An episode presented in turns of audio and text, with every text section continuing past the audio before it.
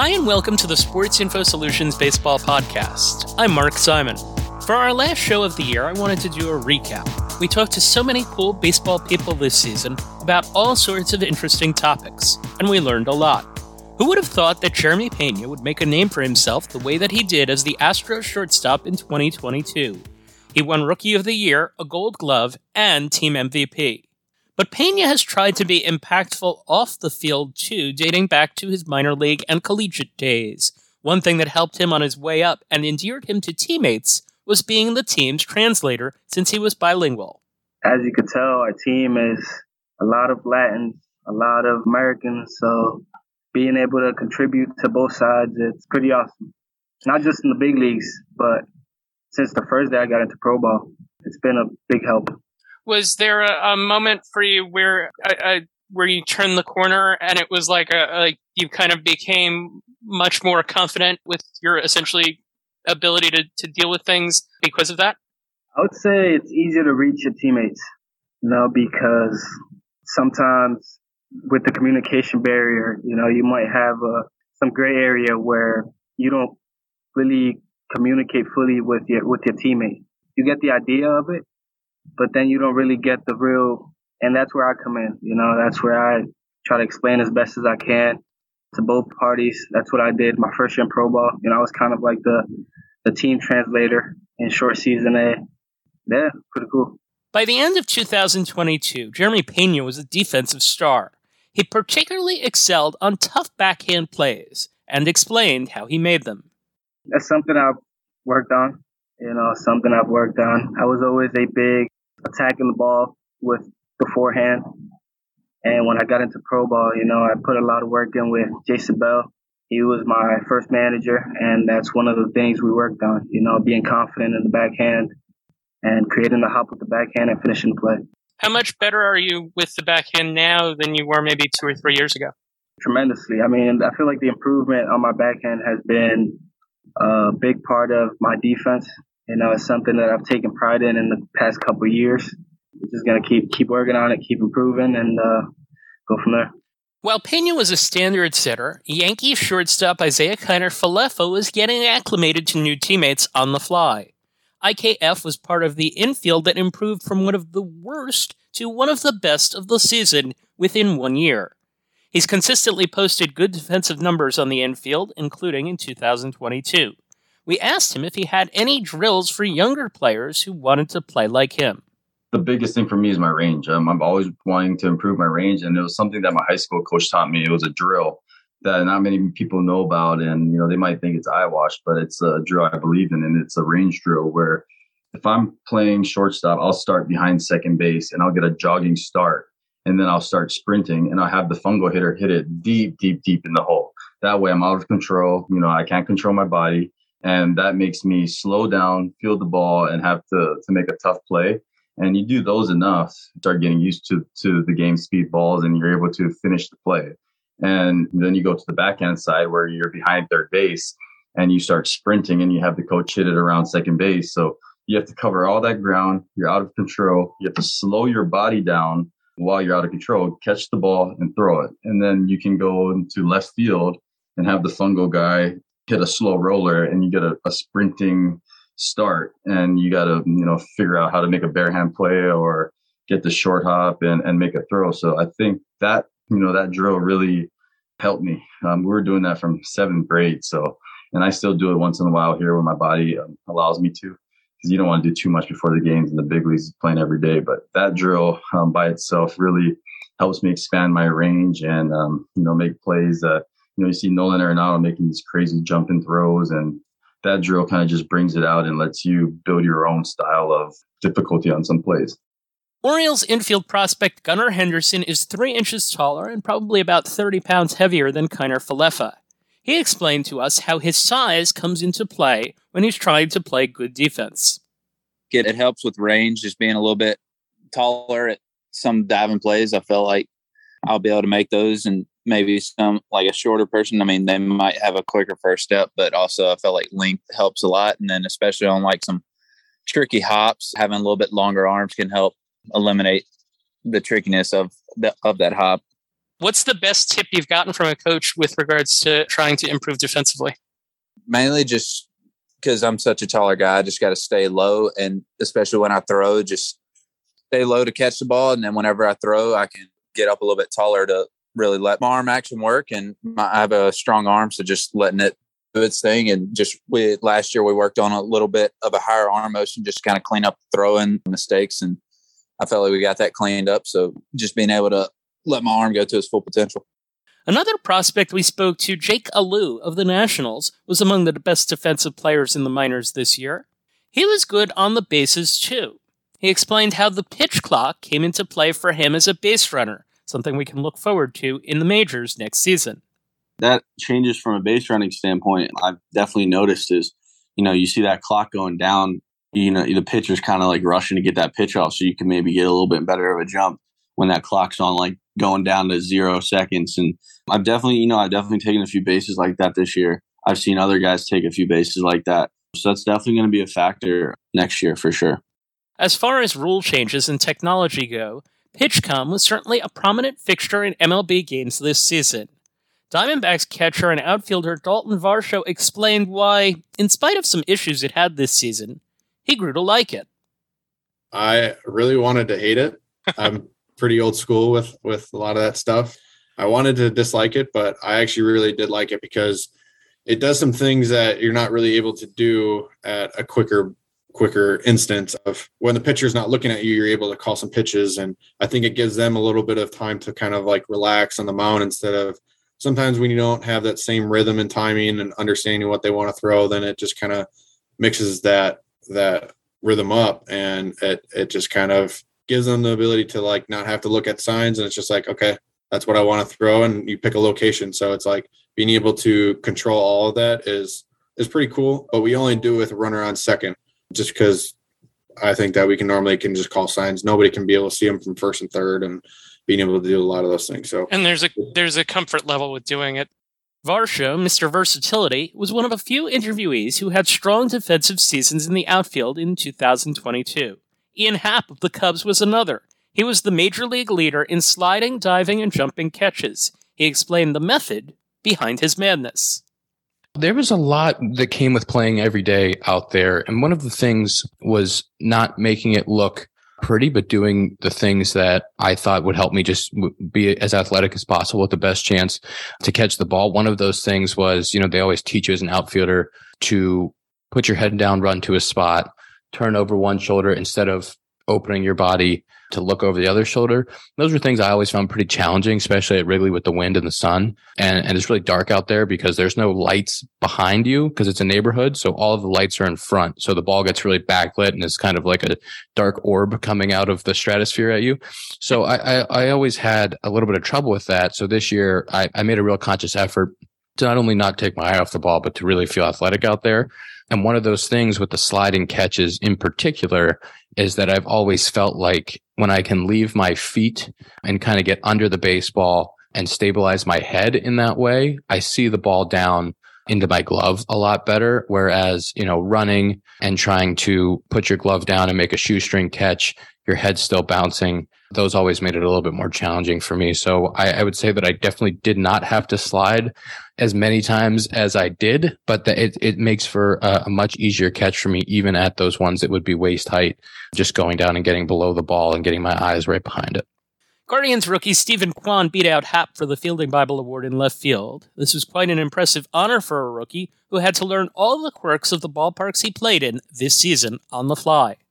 It's difficult. I think a lot of people talk about how the ball carries, and you're kind of like, okay, well, let's see how much it really carries. Like, how much of that is narrative? How much of that is real? And in BP, the first day, it was very evident the ball flies very, very far, a lot more than you had to. So we were already playing kind of deeper in the field to start. Just getting eyes acclimated during BP was super important. But yeah, it was definitely very conscious of the ball sails out there. What's it like playing left field in some of the other American League parks? You got a, a few out there, but uh, before we get to Cleveland, I wanted to ask you about just uh, were there any others that I mean, there, there's an obvious one or two that Yeah. stand out. What has that been like? Yeah, so Fenway is definitely the one that jumps out to me. It was kind of it was interesting, kind of tackling it the first day. I had some uh, some people recommending like on the hard line drives, you want to be able to catch it before it hits the ground, just so you can kind of have a chance to uh, throw them out at uh, second. So that was kind of tough because usually, you know, off the wall, you want to let it bounce and then go. But I was kind of in between a lot of balls, kind of playing balls a little too aggressively, and I got burned on them the first day. So then went back to BP the next day, was able to kind of test the hops, kind of see the angles of the monster. That made it a little better, but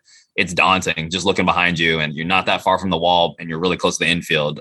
So it, it makes it it makes it easy to keep it contained, but when you want to make the extra play at second, I think it takes another layer of uh, efficiency. Is there any other park that you've played in that's particularly big that you've been kind of like, I mean, like a Oakland or, or anything like that? I think Baltimore sticks out with me. They just okay. extended those fences out there, and and luckily there weren't too many balls that that went out there. But that made me feel like I was on an island, like the complete opposite of Fenway, where I turn around and it's like, wow, there's still a lot of track behind me. That's that's I feel like I'm on a, an abandoned island out there. So that was definitely a, a cool one to kind of play around with. Again, got lucky that didn't get tested out there too much, but Baltimore sticks out with me. What's Cleveland like to play left field in with the high fence? Yeah, Cleveland's pretty cool. It's very unique. Uh, I will say that kind of in the corner they have that tall wall and the angles play really interestingly. Like along the line it'll shoot straight towards the line. And as it goes more towards uh, left center it'll shoot towards the the warning track. So just kind of having to measure where that ball's going to hit and then playing it off there. It doesn't bounce as far as as i would have thought. And then in straight left field they have the chain link fence that basically just completely kills balls. So it's kind of just judging where you think it's going to hit and then just trying to minimize. It's pretty it's been pretty tame so far i would say. There's luckily not too many like opportunities for it to shoot off and get too crazy. And obviously, I got Myles Straw in center field who backs up literally everything. So that's always a nice kind of safety window to have. But yeah, Cleveland's a fun place to play. In terms of putting the work in, no one quite does this like a catcher. First, let's hear from the game's best pitch framer, Jose Trevino. If you want to get better at something, you work at it. And I work at framing a lot. I work at framing a lot. I work at blocking a lot. I work at throwing. I work at these defensive things a lot. And there's people that can tell you, there's people that have witnessed this this past off season that were like, dude, you're doing so much. Like you might need it. And I was like, no, man, this is what this is what I'm gonna do to help my team win. But for me, when I'm receiving a baseball, I want to set my body up in a good position to catch. Uh, I want to set my body up. I want to make sure my glove is in a good position to catch the ball. Whether that's the pitch shape that's coming towards me, I still haven't come up with a word for it, but I like to I basically like matching the plane of the pitch if you were hitting. I like to match the plane of the pitch with my glove when I'm catching.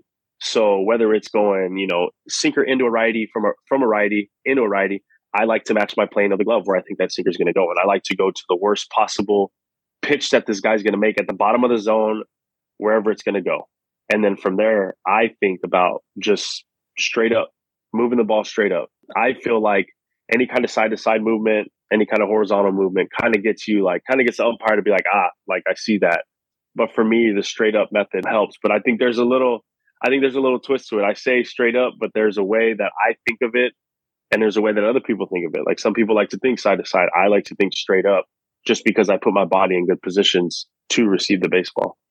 Mariners catcher Cal Raleigh is another who takes the job super seriously, and he is particularly mindful of opponents who try to sneak a peek at what he's doing. Some guys, uh, some teams the good ones especially, you know, they're always trying to get any kind of advantage or whether it be catcher setups or targets, anything along that nature. So we get a uh, you know certain teams if you set up too early give a high target, it kind of gives it away because you don't want to throw obviously a slider or a curveball, change up, anything off speed really up. So you know it tells the other team that you're going to throw a fastball. So sometimes with guys on second or guys on base where we might think, oh, they might be relaying something or they could maybe give a little sign to give them might be a heater. I switch it up just every once in a while to keep people honest. That way they're not always looking in and trying to get an advantage. Also out west, we talked with Diamondbacks first baseman Christian Walker, who had a fantastic defensive season. He shared where the turning point came for him in playing first base. I think what's changed more recently, where, where I've taken the most strides for myself, is is just learning how to practice defense. I think for a while, you know, when you're younger, everybody says, you know, work hard, take a lot of reps. It's, but, but, but for me, I felt like nobody really taught me how to get better at defense other than just taking ground balls and, and practicing. And, and that's, that's helpful and it's beneficial. And I think a certain amount of reps help development to some extent. But I feel like in the last three or four years and, you know, really working with, with Tony Perezchica and some of the great defenders that I've crossed paths with here, Nick Ahmed and Paul Goldschmidt, you know, even outfielders, uh, you know, Peralta was, was a great outfielder, but, but seeing them and how seriously they take their practice and how fast they practice. And it's not necessarily about taking a hundred ground balls every day, but the 10 ground balls, the 20 ground balls that I take, I'm going to treat them like game speed. I'm going to act like there's a runner running the bases. I'm going to try to make sure my throwing lane is open. You know, I'm going to entertain different scenarios. I'm going to play. I'm going to take ground balls from a shifted position. I'm going to take ground balls from shading the line. Like just taking 50 ground balls at a straight up position and fielding them at half, you know, half effort and throwing them back in. I think it can be helpful, but for me, really developing as a defender came from how I practice, practicing fast, practicing hard, and and taking every rep very seriously. Other players of prominence on the defensive side that we talked to this season included Tommy Edman of the Cardinals and Jorge Mateo of the Orioles. You can hear our discussions with them in our Fielding Bible Awards show. One of the points we tried to make this season was that diversity in baseball is important. A series of interviews touched on that. We heard from Veronica Alvarez, manager of Team USA Women's Baseball, and a spring training coach with the Oakland A's. There are a lot of girls playing high school baseball and just a lot of the girls that have fought for opportunities within the game of baseball. So it's allowed them to develop and and come to us a little bit more mature in their in their level of play. But also MLB has been hosting camps for girls in baseball for the last about four to five years. And that has really helped bridge the gap in, in the opportunities that the girls get. So that it's allowed them to stay in the sport longer, develop more physically, mentally, everything. So then we end up getting a pretty solid pool of players coming out and trying out for the national team. We also heard from Dr. Justine Siegal, a pioneer in the sport, about the growth of women in coaching and playing baseball. Well, we've never been in a better place as far as women coaching and pro ball. I there's you know when I was doing it, I was just banging my head against the wall trying to get opportunities, and now there's a very clear path on how a woman can get into baseball operations and, and onto the field, which is fantastic. There's over a dozen women coaching pro pro ball. As far as playing, there's still more to do. Um, both Beth Greenwood and Kelsey Whitmore played for Baseball for All. You know, instead of sort of wondering you know which woman's going to break into major league baseball? We've got to make sure that every 10 year old girl gets a real chance to keep playing the game that they love which is baseball. And uh, as for baseball for all what's next for your group? We're growing tremendously and uh, we have a new college initiative where we're helping students start club teams on campuses and we ran our first college championship college club championship which was the first women's college baseball event in over 100 years. So we hope to see college be a real opportunity beyond co-ed, you know, college baseball to see women's college baseball as well. Who who won the the tournament? UW, University of Washington. And who did they beat? They beat Occidental. Oh wow, division. Okay, so division one against the division three. Well, yeah, it's club sports, but yes, it was the Giant versus that no that private school with you know. But but that that's great. That shows that that schools at all levels are are getting involved in this. Yes, so ab- absolutely. That that it's possible to start a team wherever there's a woman who wants to make it happen. And Jasmine Dunston of the White Sox about off-field opportunities for black women. I think in Major League Baseball, I think the African American female presence is a little slender. I think I am probably the only one in this role. So it is an honor. I am definitely humble for it. But I just say today is a new day. If anybody's just watching or if anybody wants a career in this, I think whether it's gender, age, experience, race, I just say, whatever you have a goal, just go for it and don't let anyone tell you no. I think Kenny Williams, he's been phenomenal about pushing that, you know, agenda of just saying, hey, let's get some more diversity in here, whether it's African American, whether it's female. I think we're learning today that a lot of females are coming into the space of Major League Baseball. I think sometimes they say we can't find candidates or women don't like baseball or they're not interested. But I think today we're seeing that's not true. And I think, you know, if our directors, our managers, and people in the front office can just have an open heart about that, just about the mind and the thinking that we can just bring to the table, I think we can be great assets to them. So I think it's needed and I think it's coming. This is a topic that our VP of Baseball, Bobby Scales, is also passionate about. He wants to get more black men and women involved in the sport in big ways.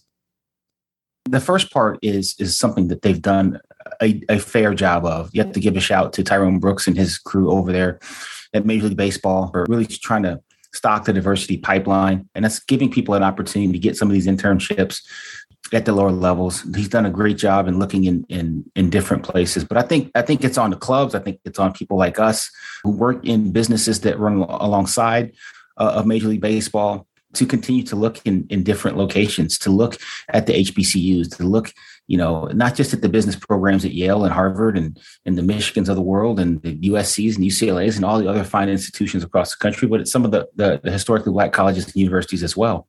You know, the Howards, the Hamptons, the, the Morehouse College here in Atlanta, you know, Bethune Cookman, Texas Southern. I mean, all over. There's tremendous institutions of higher learning all across the country. And there's also young black men and women who are doing a, a, a tremendous job at, at, predominantly white institutions and historically black colleges. So I think it's important for us to to look all over the landscape when you're trying to fill the diversity pipeline. But also, too, I think we need to continue to look in other industries. A lot of the people that not just work here at Sports Info Solutions, but across the industry have come from other industries into baseball, into front offices, and do a tremendous job there too. So let's continue to, to look for minorities that are that are currently having success in those jobs that are outside the industry to bring them into what is a, a, trans, a, fantastic industry to work in.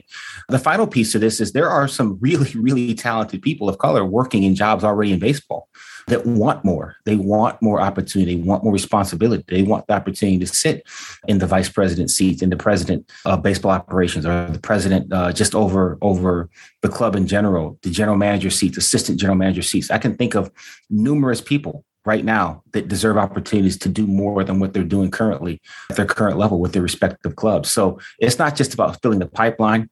It's not just about looking outside, but it's, it's also about looking within. There's really smart, really bright people that are doing a tremendous job. You had two that are on the, the podcast before, and, and Josh and Jasmine. They're on their way to having tremendous careers within baseball operations departments and, and hopefully higher than that. There's a, a, young man named Andrew Toussaint that I, I, I know very well, who's in the Mets organization now. He's assistant scouting director. Knavry Moore in Minnesota up there with Josh as well you know James Harris over there with Cleveland. So uh, there, there's I, and I'm missing people, and I don't mean to to to miss people, but there are people who are very capable of having high impact, high stress, high decision leverage, high leverage decision making roles within baseball operations departments across the country. We also talked to Dodgers broadcaster Jose Mota about Latino players in Major League Baseball and which are taking on strong leadership roles with their teams. Oh, Lindor's he's he's naturally a leader. I mean, uh, Javy Baez himself had a, having a bad year. He's a leader. Miguel Cabrera. I mean, guys like that are just outstanding for the game all the way around. Uh, Jose Ramirez is a leader out there in Cleveland. Think about what the Guardians are doing. and he's the guy that leads that ship. I mean, if you're ever around the Guardians and next to that dugout, and I've experienced it many times. Just go look at the energy Jose Ramirez brings every single game, and his team has rub off on that. And I mean, I'm going to be missing some names here, but there's no doubt they do such a good job, language barrier or not. These Hispanic players do a whole lot for baseball, and obviously it's a nice mix because they understand that this is their livelihood and what they need to do to go out there and perform and stay alive. And I can only applaud what they do. But uh, I'm glad you bring that leadership because obviously a guy like Lindor means a whole lot to that team, and playing that position demands a lot in that city, especially. He is absolutely remarkable. One episode this spring, the next generation of future baseball stars was our focus. Boston College bound catcher Adonis Guzman has one of the best arms in amateur baseball right now. He's a future MLB prospect. So we asked him how he developed his arm. I would almost say natural born ability, thankfully. But yeah, I mean, I've never really done anything abnormal when it comes to developing arm strength. I would say that one thing I do that I would say is a little bit unique in the United States, but not really in the Dominican Republic, is I, I toss with softballs a lot just so when I get the grip on the when, on an actual baseball, it's a little lighter and I have more control of it. But other than that, never really done anything abnormal. Did someone teach you that? Training when I was younger, going to different places, and kind of being around ex players. That's something they did a lot in Dominican Republic, so I kind of picked that up. Is there a catcher whose arm you particularly like in the major leagues? Well, Salvador Perez is pretty good, right? Yeah, yeah. Um, but I would say Martin Maldonado. I've seen him make some great throws and some very impressive throws. Uh, nice, and yeah. and some recency bias there because you would have just seen the Yankees play the Astros, yeah, right? Yes, yes. And Eric Brown, former college shortstop, now with the Brewers. He's a student of the game, particularly on the defensive end, who likes players who make the game look easy and fun. I mean, I'm just kind of watching of how easy they make the game look. And so, like, for me as a kid growing up, I kind of watched Jose Iglesias on YouTube and everything. And I would just look and see how he made plays look. And like, it was just like, it looked effortless. He looked so smooth. And then he has all these different arm angles that he can throw from. And that's like, I've kind of like really added that to my game as my low, my lower arm slot because of him. And like, there's this one play, it's on YouTube. It's, uh, it's in like one of his highlights. A hitter gets jammed. He dives behind the mound and flicks it from this low arm slot and that's the that's the exact play that I took from him. And then when I started watching Javy Baez, I was just like, he looks like he has fun with the game. And I said, that's how I want my game to be. I want to be like the, it's easy, but I make it look fun, you know? Speaking of fun, we close with Brett Phillips, who has his own Baseball is Fun brand. He had some advice for the next generation who might want to dance or might want to play like he does. So I was watching something last night and it got me wondering. It was the post series celebration Rays Yankees. And I was wondering what you would tell a kid, since we're talking about kids. I want to be able to dance like Brett Phillips. oh, hey, keep dreaming, kids. No, I'm just kidding. Dancing, having fun. It's it's who I am. It's it's a part of my life. Obviously, there's a level of professionalism there's a level of respect that I, I will never cross. When I play, I play 100%. I respect the game. I respect my opponents. I respect my teammates. So, with that being said, when I have an opportunity to dance and have fun and enjoy myself, I'm going to take 100% advantage of that because when my career is all this is such a small window of opportunity. When my career is said and done, I don't want to have any regrets saying, man, I wish I would have enjoyed myself more you know, I let the, you know, anxiety and fear and pressure uh, rule my career. So for me, uh, I've accepted that I'm, I'm a dork and I enjoy to have fun. And this, what you see is what you get. This is who I am and unapologetically about it this you know this is what it is. I would make a case too that if you're a good dancer that you're probably a good fielder because of the footwork involved right? Um, That's but, right? I love what, it. What, what would you say to a kid who says i want to play defense like brett phillips? So i i would encourage kid who wants to play defense like myself if you know whatever position it is that you enjoy to play dedicate a lot of your time to becoming the best at that position that you can be. For me, I think I was 12 when I made the conscious decision that outfield was my main position. And from there, I spent all my time in practice at home, just getting better, looking at other players, you know, in, in, in professional baseball, how, how they played, uh, Ichiro, you know, guys who I respect and are the best at that at the top level, just continue to find ways to be better in your game. Put the time in and have fun. Good words to live by this season.